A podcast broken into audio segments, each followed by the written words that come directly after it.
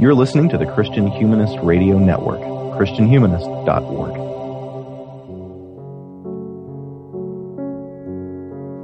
Most of us Christians in the 21st century have a strong sense, even if not a theoretical account, that the New Testament is at once the legislator of our imaginations in ways that unbelievers miss, and an utterly alien text, emerging from a strange world and insisting on a life that even its strange denizens would find alien.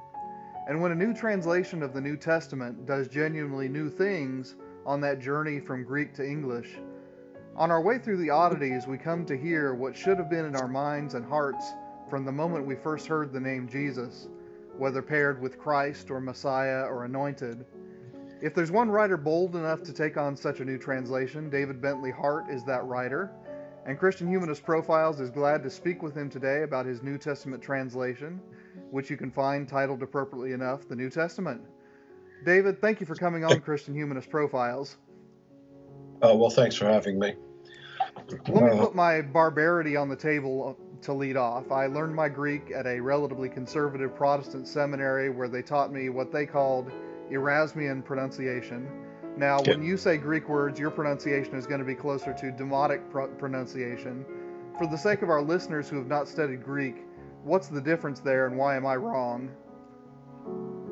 Well, Demotic, or the People's Greek, that is the, the, the Greek that, that is spoken today and has uh, been for many centuries, uh, is is probably closer, far closer to the pronunciation of Greek in the first century, second. We know, at least by the fourth century, uh, that we can find misspellings by by persons without a great deal of education that confirm uh, that the demotic is is fairly a, uh, accurate, and I think this has been known for some time. Erasmian is is a convention that was invented in the 16th century in the West by persons who had never heard any Greek spoken, uh, modern, medieval, or ancient, and has absolutely no grounding in history or philology. It's just uh, traditional to educate people with this pronunciation, and then as one go, grows older, one's too lazy to correct bad habits. Um, I, I, I, mean, it, it's my claim is not that uh, the modern Greek pronunciation corresponds in every particular to how it would have been spoken, say, in Cappadocia in the second century. Uh, but there's little doubt that it was far, far closer it, it is far closer than Erasmian, which resembles no form of Greek that anyone ever actually spoke.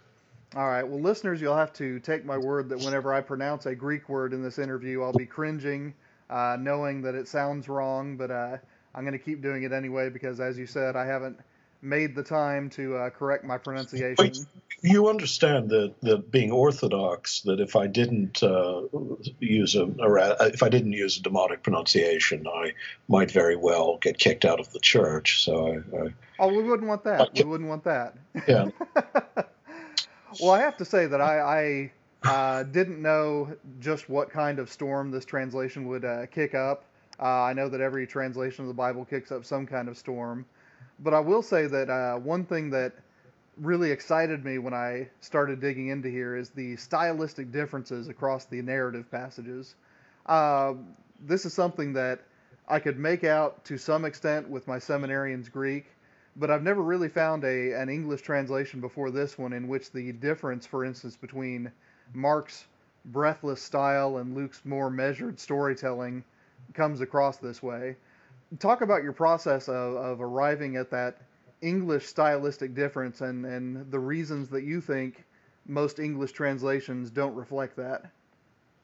Well, I think most English translations don't reflect it simply because uh, most translations are an attempt to make as clear as possible what the translator thinks the content uh, of the text is. It's not really an attempt to render the text into some kind of equivalent in, in English. And that's that's fair enough. It, it depends on what you're after. But to me, it's it's impossible to separate style from content in that way. And I think uh, it also can have the unfortunate uh, uh, effect of imposing meanings uh, that one presumes are there, even though they're not necessarily there. Uh, there are many sentences in Paul that are fairly vagabond in their wandering Um, and the, te- the, the temptation is to assume that one knows exactly what Paul meant. Usually, we draw it from whatever tradition we come from, and then break up his long sentences into smaller, discrete phrases, smooth them out, and use equivalents that we think gets the message across. And provide finite verbs in some cases. That's true. And uh, uh, well, now verbs and verb tenses, which we should talk about, I believe mm-hmm. you want, are, are, an interesting question too. But for me, uh, part of the, the power of the New Testament I discovered when I was translating it is the diversity of voices. That this is not uh, it, that it doesn't read like a manual of doctrine, but instead it's it's it's persons from every sort of background. Obviously, Luke was a person who was extremely Educated, fairly cosmopolitan in his Greek, urbane perhaps would be the, the, the better word. Um, Mark, from a somewhat different background, uh, obviously, and and Paul, uh, a person who apparently was always in a hurry. yes. And it, to me, it, it, what's fascinating is that so many diverse personalities, and I think personality is conveyed by style to some degree, so many diverse personalities were seized in so many ways and felt they had so urgently to communicate what they thought they had they had found. And uh, so, uh, to my mind, preserving the style, or at least try, if not preserving, at least trying to represent it in the translation, was was a matter of some importance for me. Well, good. I, I do want to have you talk a bit about verb tense because this has been something that uh, some of the more critical reviews of this translation have, have dwelt on. Uh, mm-hmm. When I was in my seminary Greek class, my professors always told me, and sometimes I obeyed and sometimes not, to render those past tense verbs as a historical present. Uh, oh, you mean the other way around, the historical present as a past tense? That's right. That's right. Okay. See, and I, I flipped that around. See, it's been too long since I took Greek. Uh, this translation, I mean, jumps tenses in the middle of a narrative.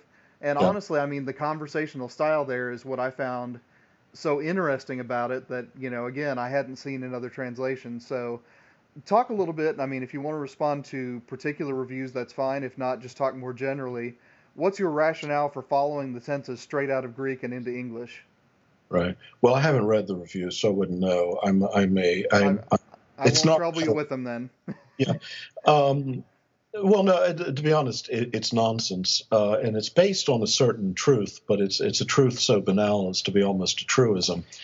Uh, back in 1949, uh, Kurt von Fritz, who was a philologist and a classicist, wrote an article on the difference between the historical present in Greek and Latin, and this this led to a generation of New Testament scholars, and by New Testament scholars, I mean people who taught New Testament in seminary. I don't mean classicists who were deeply immersed in the text. Um, to try to use this this this understanding of the so-called historical present in Greek as evidence that, in fact, the gospel writers were very systematically writing good Greek uh, uh, uh, of the time, and this is simply how tenses were used and in fact that and, and this is called Aktionsart theory, and it's true of Indo-European languages. The tenses uh, often describe uh, kinds of action rather than locations and time, but it's entirely anachronistic to apply that to first century Koine or Koine texts, as you would say, and it also it doesn't it doesn't actually map on to the actual documents. It, it, it, the truth of the matter is that uh, even von Fritz pointed out that by the time of Xenophon, this practice was already in decay. Uh, by the first century, the tenses were more or less as we use them. They, they were attached to uh, time designations. There were still some ways of using the present as we as we in fact do today that are what are called durative or iterative continuous uh, uses. Uh, just, you know, I will say, I write for a living. Mm-hmm. And that's the present tense, but you don't assume that what I mean is that at this very moment I am writing. Uh, so I mean, there's a sort of banal truth to that, but but that's not what's going on in the in in the use of the so-called historical present in Matthew and Mark and John. The reason it's not found in Luke, except in one or two cases where it can be uh, made sense of is because Luke is writing good first century Greek and the other gospel writers aren't. And so I, I, I, I, have tried to explain this to seminarians before that, that using a philological understanding of tense that goes back to maybe seven centuries before Christ does not actually clarify what's going on in the uh, New Testament. When uh, if, a, if an evangelist say they crucify him, well, that's obviously neither a durative nor an iterative use. That's just a perfect that's been rendered as a present. Right. So, uh, what's actually going on is there are two different, uh, what I would call, you know, let me put on my philologist hat for a moment. This is actually an important point, so forgive me for dwelling on it for a moment. No, I, I wanted you to, so thank you for doing so is I would distinguish between two narrative styles. One, uh, uh, one I'd call phrastic, and the other syngrammatic. And the only reason I would use the pretentious terms is that that gets philologists excited. uh, but remember, the way people composed in the first century was to dictate to an amanuensis. Uh, the materials for writing and the skill for writing were, were rare attainments, and so you had to dictate. Someone like Luke is is producing a treatise. He even calls it that. And that's why I call it a syngrammatic style. So he's very careful. He writes a very educated Greek. And so he does not use the historical present uh, the way in, in, in, his gospel, the way uh, Matthew and Mark and John do. Uh, a phrastic style, that is one that's that's more uh, just expressive, demonstrative, is more like somebody telling a story about the past and having it transcribed directly and this is how we today speak.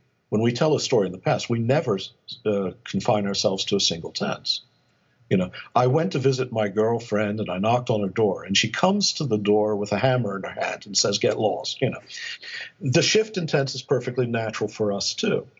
But we hear it, but we, we do know the difference between the past and the present. There's no reason not to render it that way. The desire of uh, New Testament uh, teachers in seminaries to try to use Aktionsart uh, analysis to render everything as perfect or aorist in the proper sense is simply an attempt to make the texts look like they're they're somewhat better written than they are. It's it's an anachronism, and it's one really that should be abandoned. I'll also point out that the King James version is on my side in this. I mean, people forget this, but for the most part, uh, the King James version also renders the present as present. So uh, there's so many times that Jesus saith this or that rather than said. Oh, true enough. True enough. And uh, so really, it's a modern fad to, uh, and, and, of course, the other thing, one other thing, is even those scholars who recognize that the Aktionsart explanation doesn't fit the actual text will then resort to something called aspect tense, in which uh, the present tense is used because it describes how the action seems from the aspect of the persons in the story. Well, if that were true, I mean that's that's absolutely meaningless. If that were true, everything should always be written in the present tense. So. Right, and then it, it also doesn't account for the differences, as you noted, between Luke and the other three Gospels. Right. Uh, yeah, the uh, the aspect which you just mentioned was the uh, cornerstone of one of those critics uh, who I actually talked to at, at a conference about this very question, and he continued to insist on it. So I'm glad now I've I've heard your account I, of things. I submit then that whoever it was you were talking to was not a classicist, but simply someone who got his Greek in seminary. There's fair nothing enough, fair enough. There's nothing wrong with that. But if you're actually if you come to the language through classics rather than seminary training, so that you've read the other texts of the time and of the age, uh, I don't think you'd be as prone to to make uh, that assertion and I've been away from Greek for a good 15 years now. I spend most of my time translating. Old English, unfortunately, but okay. I quite like Old English too. So. Right. Well, actually, that that that leads me to a, a brief follow up. I hope. I mean, uh, what this style of storytelling reminds me of is, is the common epithet in Anglo-Saxon verse that indicates a sort of improvised oral style rather than a sit at the desk and compose a poem style. Is, yeah. is that the sort of thing that's going on in three of the four Gospels? Yes, I think very much so. I think I think that, for instance, Mark uh, is doing just what I did when I told the story about well, not my girlfriend. I've actually been married 30 years. So believe me, I don't have a girlfriend, or I've had the same girlfriend let, for a let long listeners take note. Take note. We're married. Um, but uh, uh, yeah, I think that's all that's happening. And if you if you actually look at the Greek, you'll see that the tense there is no rhyme or reason to how the tenses shift. Every once in a while, it makes it more vivid just as the way and, and we do that instinctively when we, when we tell a story in the past. I think when we shift into the present it's because we're putting a special emphasis on it. But it's not systematic it's intuitive. And, and that's very much the case too in in the, the texts of three of the gospels. Very good. Well, this might uh, be so broad a question that you'd have to walk through every passage in the Gospels, and I don't want you to do that, but indulge the question anyway. One thing I noticed as I read through the synoptics, especially, is that your translation often keeps in the same paragraph episodes that get visible section breaks, or at the very least, paragraph breaks in other English translations. So, generally speaking, did you have a process for deciding where paragraphs began or ended, or was there some precedent or principle that governed those decisions? Sometimes I followed the breaks in the old Hort and Westcott first version of the critical text um, because that was uh, it tended to reflect supposedly what the rule of I taught them about uh, the, the, the the paleography they were working with. So, I mean, even though there aren't regular paragraph breaks in Greek, there are places in the manuscripts where there seems to be a caesura or a break or a shift. Um, you're right. I could have broken it up more, uh, and the reason I didn't break it up as much as I could have was just to try to give some sense visually of the way ancient manuscripts just keep the, the narrative rolling. But since I was also putting in verse numbers, you know, and, and other things to help people navigate, I felt that occasionally I, I would have to allow for paragraph breaks. It's I, I wish I could claim that there's a s- specific philosophy of what I was doing there, but actually I was just trying to navigate some of the older versions of the critical text before, uh, say, like Nestle Aland decided that they were just going to put paragraph breaks wherever they thought it prudent. okay, fair enough. Uh, I mean, one paragraph that especially caught my eye, and again, this is something that I think adds something to the experience of reading the text, is in Matthew 14. In one paragraph, uh, your translation keeps the death of John the Baptist and the feeding of the 5,000 and the crossing of the sea and the healings in Gennesaret all in one paragraph. And I, I realized as I was reading that I have been trained probably, you know, as much by lectionary breaks as by Nestle Aland to think of those as four very discrete episodes, whereas in this translation, they are all part of one story and they inform each other in a way that they don't in other translations. So, uh, listeners, I'll just go ahead and say, I mean, this is a good thing, even if there's not a system to it. Well, there, there's not a system to it, but it, it, it you, you you warm my heart because I, that that in, in fact was sort of the way that particular passage seemed to me when I was reading it in the Greek is that actually there's a continuity here, not a continuity as though or a single episode, but a, but a certain flow of intention that somehow I thought I shouldn't break up. So if if it had that effect on you, you've uh, I, I, have to say, made me a little happier today. Well, good, good. I didn't know if anyone would uh, get that impression from it or not. Oh, I certainly did. I mean, like I said, I, I became more and more excited as I read more and more of this translation. I've certainly been recommending it to people. One word that recurs in the Synoptic Gospels, and here I'm, I'm cringing as I say this, is the place name Gehenna, uh, mm-hmm. which this translation gives as the somewhat Tolkien novel sounding phrase, Vale of Hinnom in the postscript of the of the story of your thought process, I mean, you tell a great story about how you arrived at that phrase. So let our listeners in on why we have a veil uh, instead of a hell. Okay. Well, um, first of all, make sure they know that's V A L E, not V E I L. Ah, yes, yes, yes. Thank you. Uh, I, I, don't think it doesn't sound Tolkien-esque to me. It sounds Tennysonian, but then again, Tolkien Tolkien's prose was uh, was Tennysonian. That's why I, why I find it hard to read. Um, but uh, yeah, no. Uh, uh, uh, the reason I used vale rather than valley was just to indicate that it had already become a, a metaphorical um, designation in some sense. Uh, so I could have called it Valley of Hinnom just as well, but I just wanted something to detach it from the sense that he was describing a specific geographical location. So let me explain. Uh, traditional translations of the Bible use the word hell quite often. Uh, the King James, for instance, uses it for at least uh, three different things. Uh, one is the Gehenna, or, or, which is just a Greek rendering of the Aramaic rendering of Gehinnom, uh, Valley of Hinnom, or Ge Ben Hinnom, uh, Valley of the Son of Hinnom, uh, which uh, had become, by the time of Christ, something of a, an obscure but rather terrifying eschatological image maybe drawn in part from Jeremiah, maybe from Isaiah. Uh, and in the intertestamental period, uh, as a kind of uh, you know, state or place of devastation, ruin, punishment, destruction. Uh, but it was not a concrete image of the sort that we get in the later medieval period, in which you can just point to it and say, well, what, what, what does a, a 10th century person mean when he says hell? Well, he means uh, you know, a place generally below the earth of eternal torment that, that is run by the devil and his his his executive staff, and so on. It's it's a much more uh, it, it's a it's it's a somewhat vaguer, though no less terrifying, sort of prophetic uh, uh, image. That I wanted, I, I didn't want to use the word hell again because it just summons up a fixed set of images in our minds. Uh, in rabbinic lore, for instance, and th- this is true uh, very, you know, if not at the time contemporary with Jesus, within a generation, uh, there's so many different theories, so many different explanations of what the punishment of the Gehenna is, or how long it lasts, or what it means.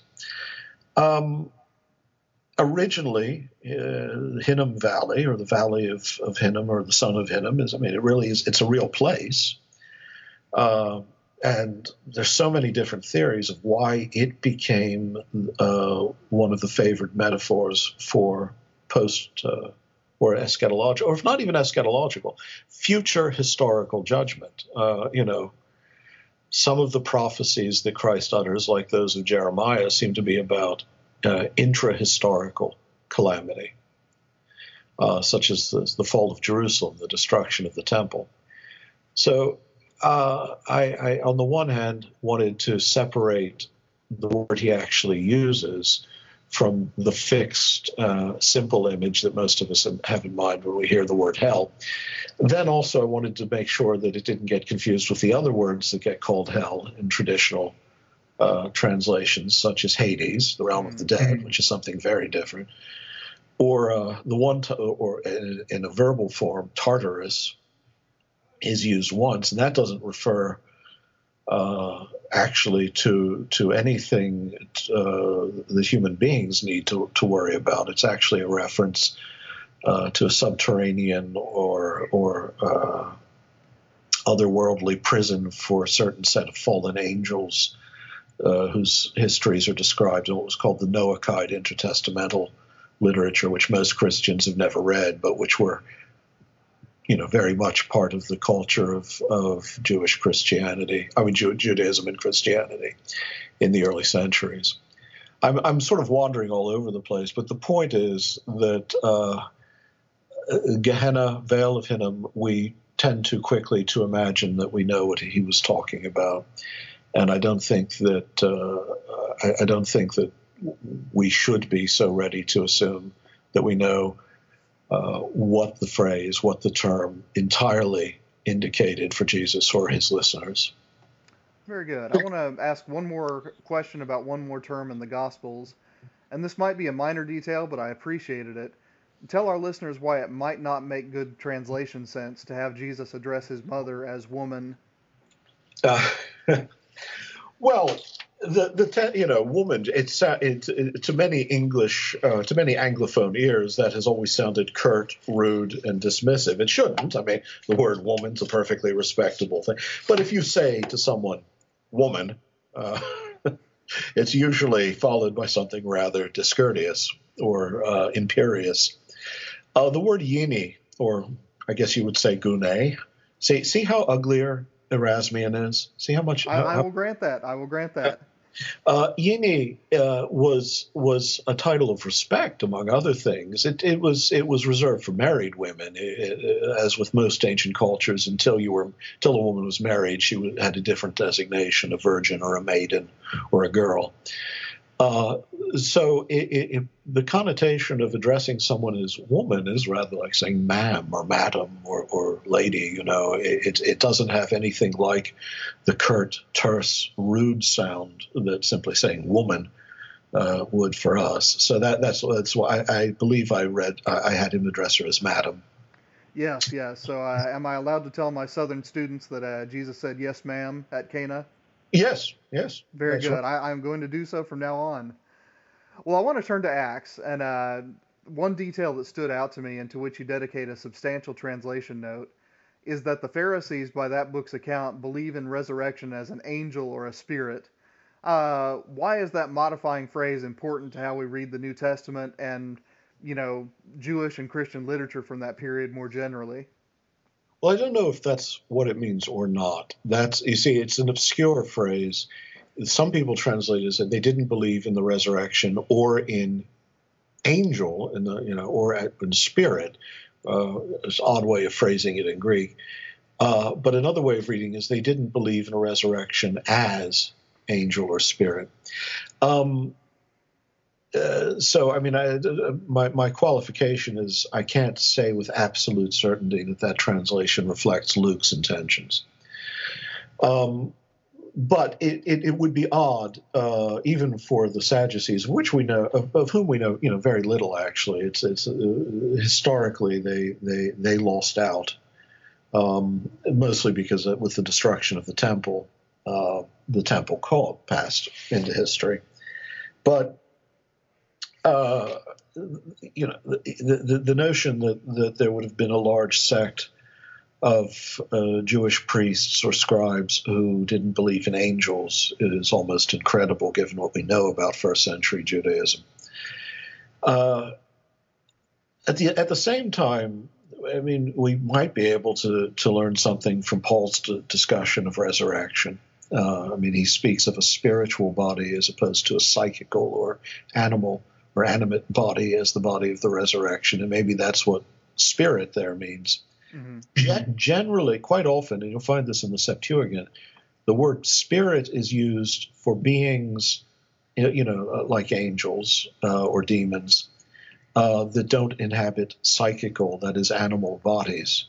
Uh, it's a de- it's a designation of a, a, of of a kind of existence that isn't tied to generation and decay to flesh and blood.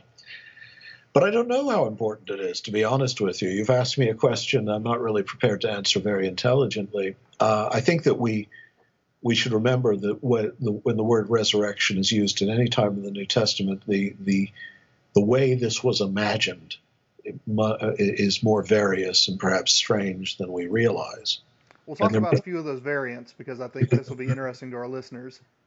Uh, well, it could Luke usage there could could mean that some thought that that our resurrection would be would, would mean literally that we would assume an angelic nature, and after all, Christ does say that those in the kingdom uh, will live like the angels.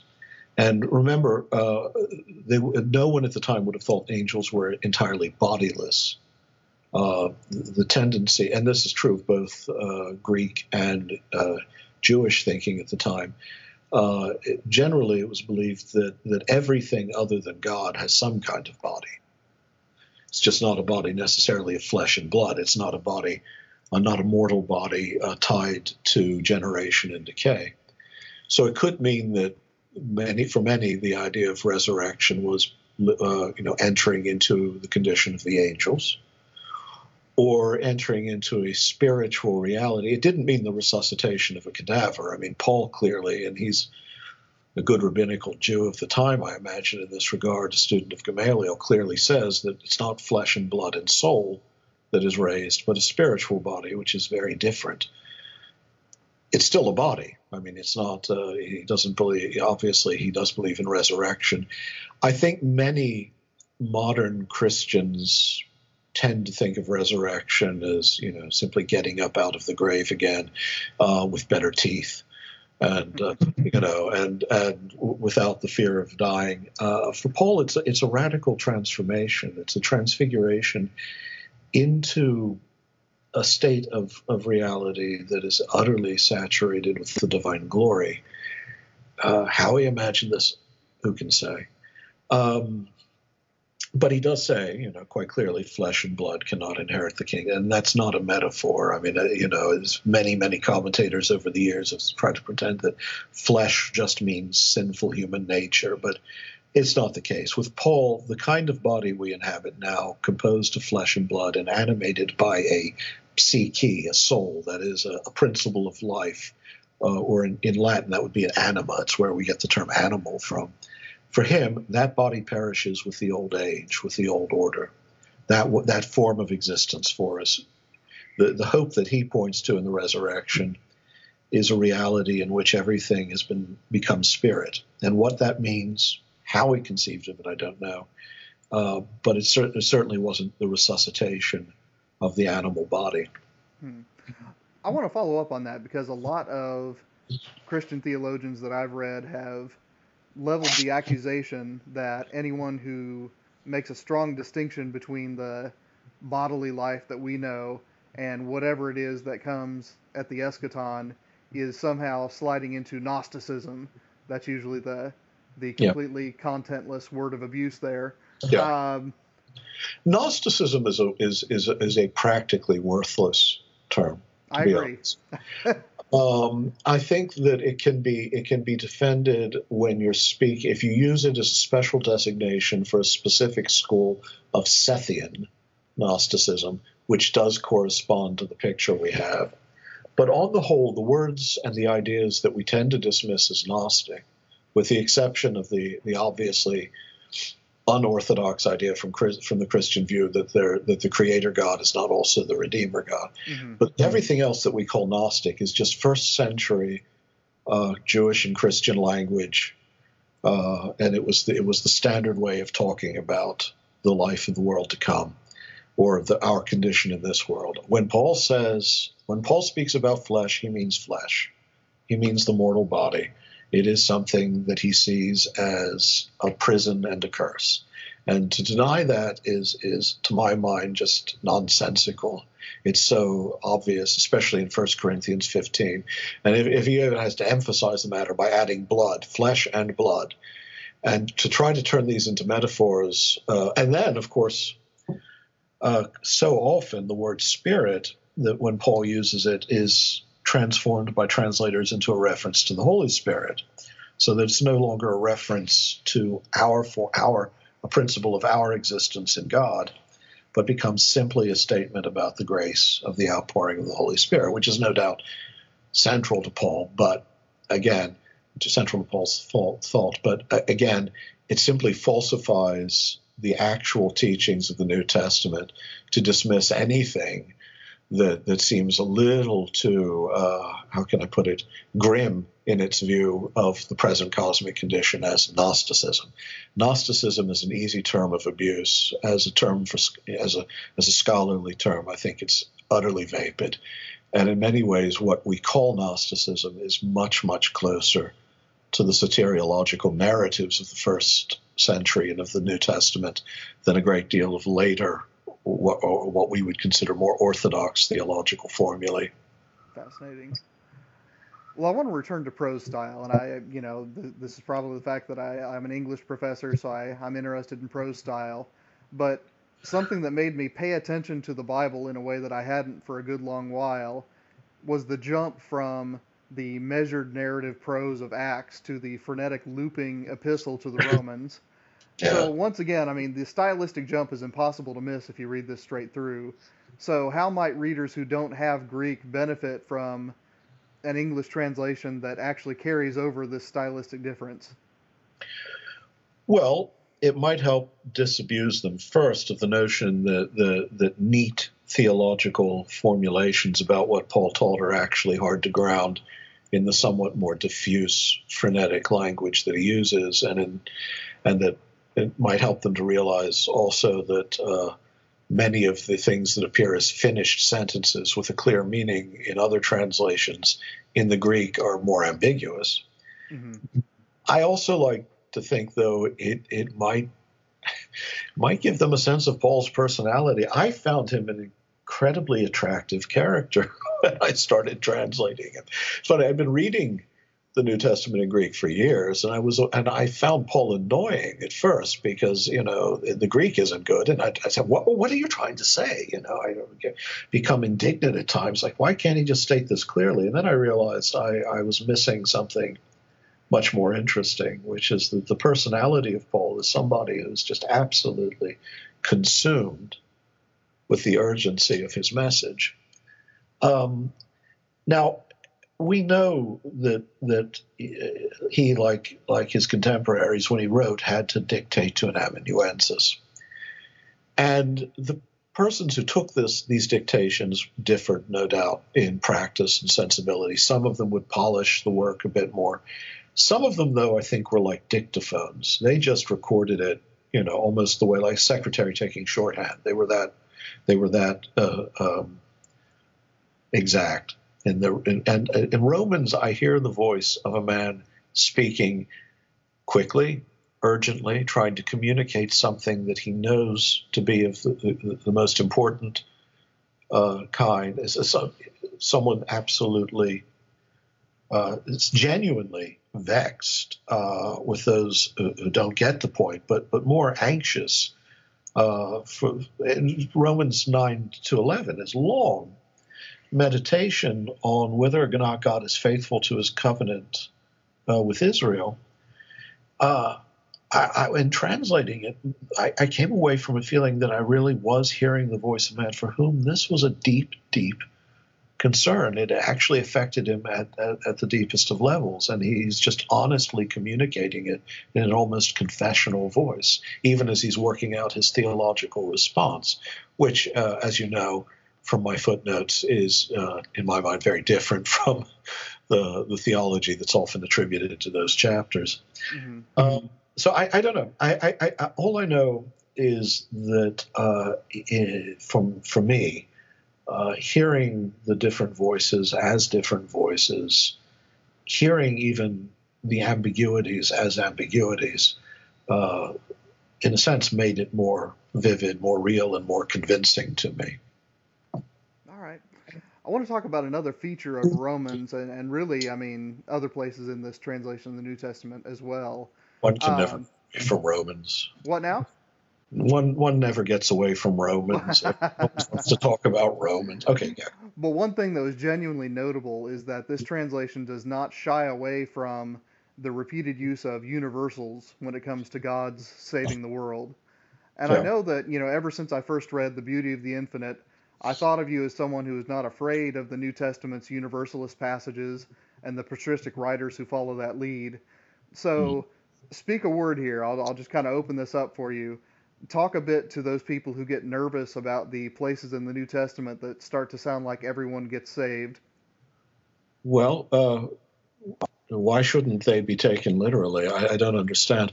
Um, given that uh, we, we, recognize metaphors for metaphors everywhere else in the text, why why then would the metaphors say that Jesus uses about final judgment?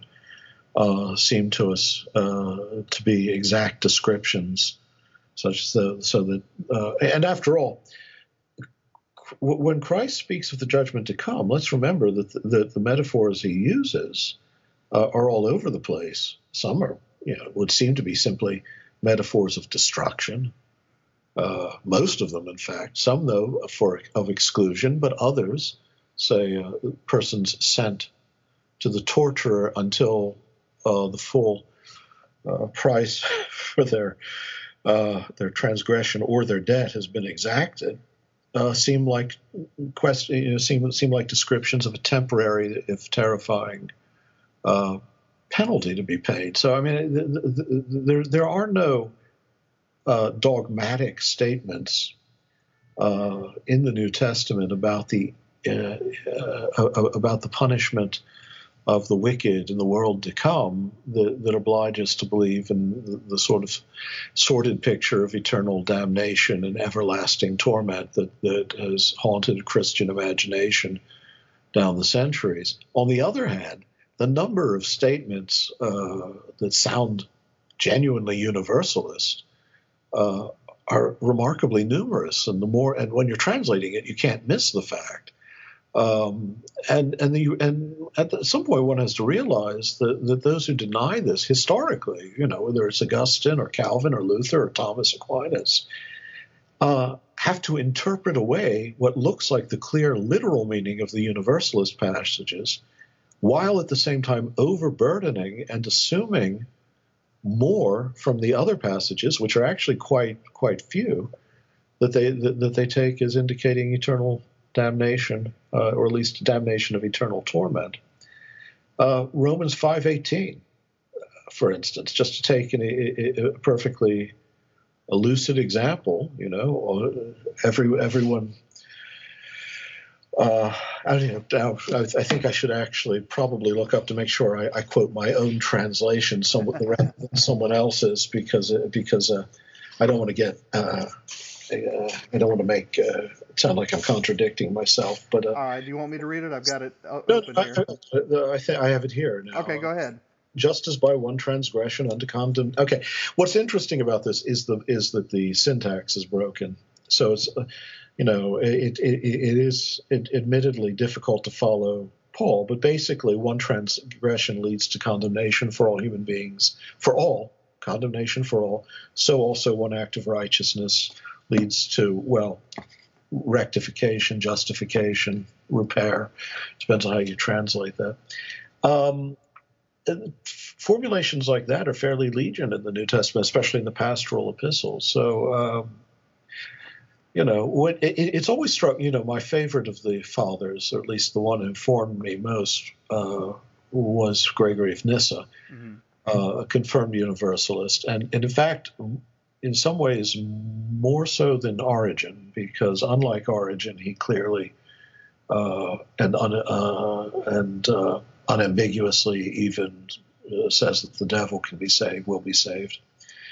Whereas Origen was reputed to say that, but is also reputed to have denied it. So, um, but what, what, what's striking to me is when you read uh, Gregory of Nyssa's exegesis of the New Testament, uh, which he or, or, his sister's Macrina, in which he reports, it's his and her, in his treatise on the soul and, and the resurrection. He makes sense, perfect sense of all the verses he discusses, uh, both those regarding hell and those regarding heaven, or or redemption. Uh, and uh, you know, Augustine isn't able to do that. Augustine actually has to take a verse like Romans 5:18 and say, well, in the first half of that verse, Paul uses the term all to mean everyone. In the second half, he uses it to mean only those who are elect. Well, that's nonsense. I mean, you know, Paul is Paul Paul is isn't a, isn't a master of Greek, but he's not an idiot either. He's a, you know he, he wouldn't he wouldn't he, the formulation is clearly meant to be a parallelism. In fact, Paul writes in parallels throughout, and so anyway, again, I'm rambling a bit. Uh, my feeling is that uh, a, an unprejudiced reading of the New Testament. Uh, will lead you to conclude that, that the promises of universal redemption outnumber and are clearer than uh, any perceived threats of eternal doom. Very good, very good. Well, sticking with Paul, uh, this translation takes on the squirrely allegories of Sarah and Hagar in Galatians. And when yeah. it does, you note in a translation note that Paul is, quote, rarely literalist, end quote, as he deals with scriptural texts. Um, let me ask you this. I mean, what kinds of theological uh, problems, or what are some of the big ones? We shouldn't do a whole catalog. What are some of the big theological problems that we run into when we take Paul as more literal than he tends to be? Well, just the same problems uh, we run into when we take when, when we attempt to read the Bible in a strictly literalist sense. Uh, Old Testament, New Testament, Paul, the guy, you know. Um, first of all, the, one has to be clear about what, what one means by literal anyway. Uh, the the ancient Christian practice of reading scripture for its spiritual sense uh, involved also literal exegesis, but it, it, wasn't literal in the sense that we mean. Today, when we we speak of literalism, we mean that it's that we take the text to be reporting historical events as they actually occurred, whereas the literal level of reading in the ancient world uh, for Christians, Jews, and pagans simply meant uh, making sure you understood what the words on the page were saying before you then tried to discover what spiritual truths could be extracted from them. Which by is a better render, rendering of literal in the first place. It is right, and especially ad litteram, uh, mm-hmm. literally paying attention to the what the letter. Mm-hmm. Um, I, I, I don't know. You see, you understand. I come be, being Orthodox and having been raised uh, nosebleed high Anglican. I come from traditions where the where the allegorical, the patristic method was always assumed. So I've never really been part of a community uh, that, uh, with a fundamentalist contingent, say, uh, that believes that you're obliged to believe in six days of creation and that somehow the creation account of first of, of the first chapter of Genesis and the the account from the second chapter are the same account, even where they seem to contradict. So I don't know how that would affect the way one reads Paul. Well, and for many of my students, that is a genuinely uh, revolutionary uh, teaching.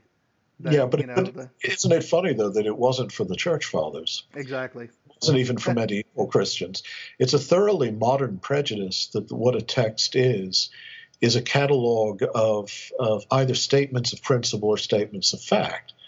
Uh, whereas, of course, the, uh, uh the, underst- the notion of an inspired text in the ancient world was that both the writing of the text and the reading of the text were inspired acts of, of theoria, that is, contemplation. So that God can reveal himself in the text uh, and will do it in multiple ways. And the same reader uh, or different readers reading the same passage can have equally valid interpretations, even though those interpretations aren't the same. Uh, because it's how the Holy Spirit speaks to the mind of the church and then those who are in the church that was of concern to, to, to patristic exegetes. But I think Origen's image of the Bible is a lyre played by the Holy Spirit. Uh, is, is a, L-Y-R-E. L Y R A. Since we're spelling words today. Yeah, yeah well. Yeah. um, yeah, no, and and uh, you know uh, the, the, the model of Christian allegory is right there in Paul again and again. He, he's quite willing to say that uh, this is an allegory. This is a figure. You know, from it we learn this, and he takes a spiritual meaning, and uh, it, it for him you know, the question doesn't arise uh, uh, whether the truth of the spiritual meaning is contingent upon this narrative being a factual account of something that happened at a specific date. Um, you know, and and uh, this is not uncommon. I mean, Jewish exegetes of the first century, Hellenistic world, or of the Babylonian Jewish world, or the Persian Jewish world, uh, were all, you know, simply not fundamentalists. They didn't. They weren't literalists in the modern sense. No one, no one was until the modern period. Mm-hmm. Well, we don't have a great deal of time to spend on the Catholic epistles. yeah, yeah I, I, I, am taking so long to answer all your questions that I'm, I'm, I'm uh, exhausting the hour. No, that's all right. That's all right. Can, can, is... I give you a few renditions of uh, my favorite Bob Dylan songs? well, someday I will hear that, but right now I do want to talk about. No, you, no, no, actually you won't. Okay. I want to talk about the harrowing of hell. Okay. In this translation, uh, and in the translation notes in particular on First Peter, uh, you call the harrowing an a- ancient Christian doctrine that's genuinely rooted in Jesus' visitation to the dead. And I'll admit, this caught me off guard because I assumed if there was any bit of Dante that you would say this isn't really happening in First Peter, this would be it. So spend a bit of time on what subsequent Christian theological and literary traditions get right and what they get wrong about that visitation. Well, now, what were my words exactly? Because I, I, uh, I, I, am not exactly uh, recognizing my sentiments and your description of my footnotes there. Okay, Uh, that's fair enough. Let me let me go there, through that there are passage. two, there are two passages in First Peter that are often taken hmm uh, as meaning uh, as as referring to Christ's harrowing of hell. One of them isn't, uh, you know, uh, correctly understood that way. Uh, you know, it's it's actually a statement about. It seems to be a statement about the risen Christ, not Christ during the Triduum, during the three days, but the risen Christ going to those spirits in, in Tartarus, that is the fallen angels, Right. Being able to visit them, and that seems to be based on an episode also from First Enoch, which again is unknown to most Christians outside of Ethiopia. Uh, you know, it's in, actually in the Ethiopian canon of the Bible, but it's not ours. But uh, that's not the only one, of course. Uh, there is also uh, mention of Christ uh, speaking to the dead. You know, but Right. the- That's the one that I had in mind. Okay, well, that's chapter four. Yes. Okay, yeah, and uh, yeah, no, I mean, there uh, uh, it is definitely the case that what the the text says, all right, is that Christ evangelized, that is, gave the good news to those who to to the dead, uh, and there's no question. I mean, if you know, it's it's it's it's it's not even really uh, open to doubt what the meaning of the text is, that he's actually speaking to the dead, tis nekris. Uh, but if you go to your New International Version, which is, to my mind, the Bible in much the same way that West Side Story is Romeo and Juliet, you go there, that has been altered to suggest that what it's actually saying is that during his lifetime, Jesus spoke to persons who since then have died Oh because, heavens. of course, because the translators coming from a certain evangelical background are of the opinion that that it's impossible for the for for the dead to be evangelized, uh, entirely based on uh, theological principles that have really no particular basis in the text. But it is clear that what the Greek is saying is that Christ preached good tidings to the to, to the dead. That's all. That's all. The, that's the only point I was making was that this idea of the harrowing of hell is obviously already, or this at least evangelization of the dead. You see, what do we mean? Christ going to the shadows, to the shades, to Hades. Um, remember, as as I tried to emphasize in the notes and in the critical apparatus and in the translation, the fundamental soteriological theme that all the New Testament writers share is cosmic conquest, uh, not uh, you know uh, not vicarious atonement. Uh, that's uh, you know the verses read that way are generally misread. Uh, even the, the the language of ransom in in the New Testament refers specifically to a manumission free fee for for setting free slaves. The the entire soteriological narrative of I was I say entire the the most consistent soteriological narrative in the New Testament is of Christ in, God in Christ penetrating every realm of alienation from God, freeing us from our slavery, our slavery to death, uh, and reordering all the spiritual and terrestrial and, and even subterranean orders under the rule of God, so that everything is rescued, restored, transfigured, glorified. Uh, already in, in First Peter, obviously, that includes an understanding for some, we don't know how many, for some, that the act of rescue, of divine rescue, uh, on the cross is an actual descent into the realm of absolute alienation from God, uh, the household of death in which all souls were imprisoned, uh, so that that too can be overthrown and so that the slaves can be set free. Uh, again, so many of our traditions have invented so many ingenious and preposterous understandings of the soteriological language of the, of the New Testament that we we can often miss that, that that it's a very simple narrative if, for the most part as actually written in the text. It's a story of rescue. Uh, the cosmos has fallen, not just humanity, but the whole the whole uh, order of creation is in bondage to death. and Christ is God descending into the midst of our alienation to set everyone and everything free. It's it's rescue, it's conquest, it's adventure.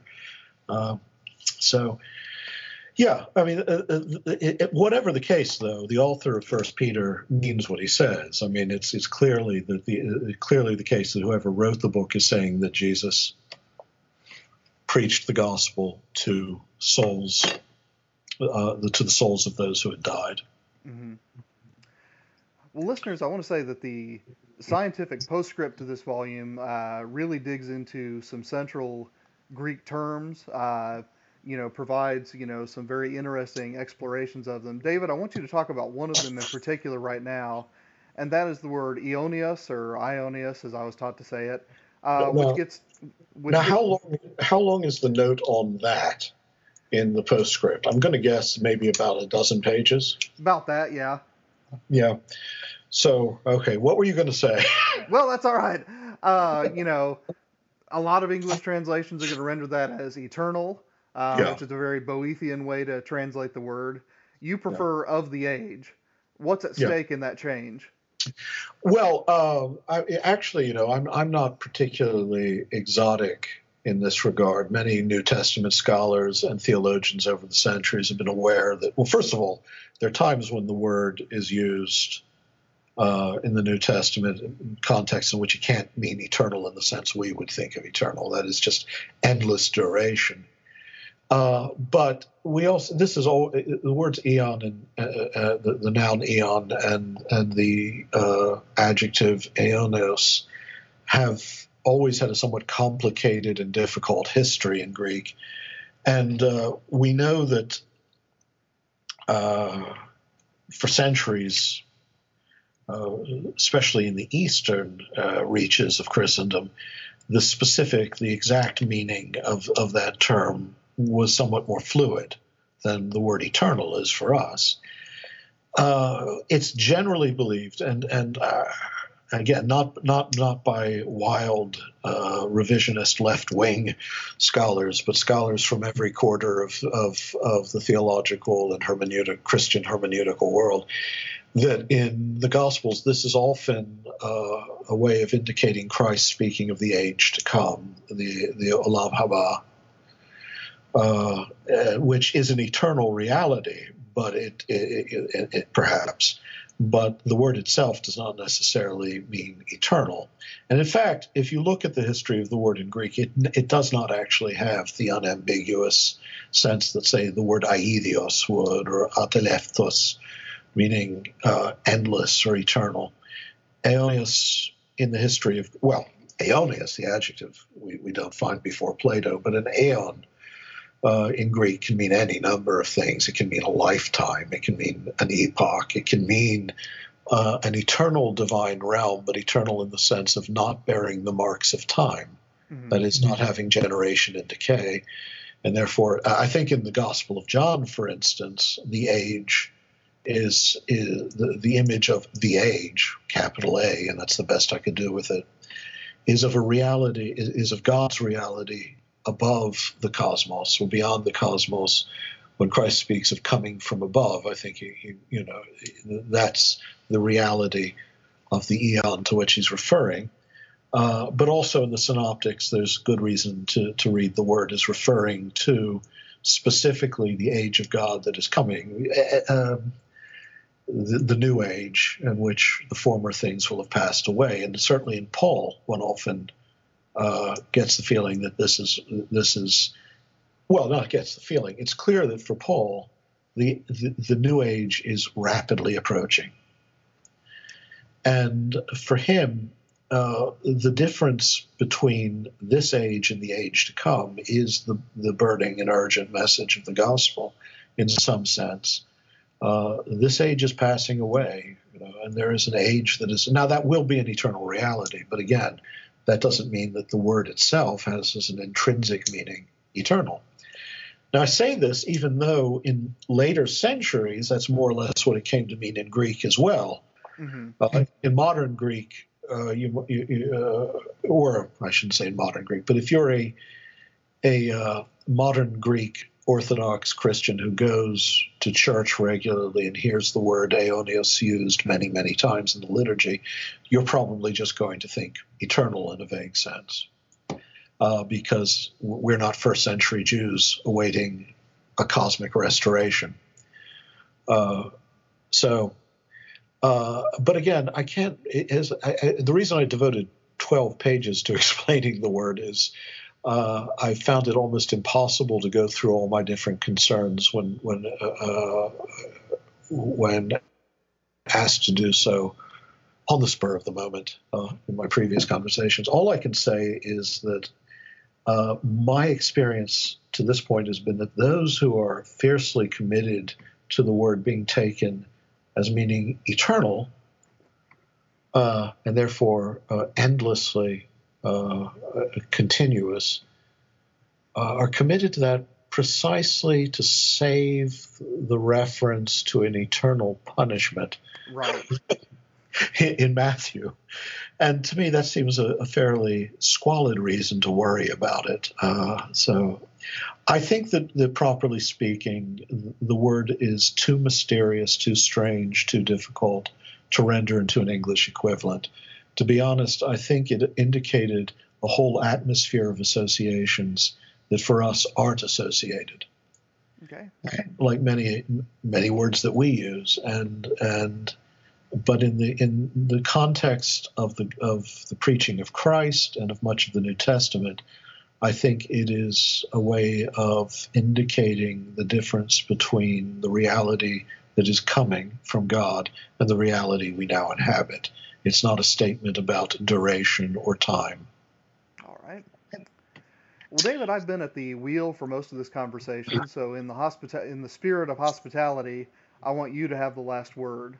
What about the New Testament, the practice of translation, or anything else would you have our listeners thinking about as we head towards the door? You see, it's a very large question for a last word. Um, I, I think, uh, first of all, I mean, I'm not going to claim that my translation surpasses all others in in accuracy. Uh, even if I believe that, I'm not going to claim it, uh, and, and, I do believe it. Uh, well, not really. Uh, how can I put this?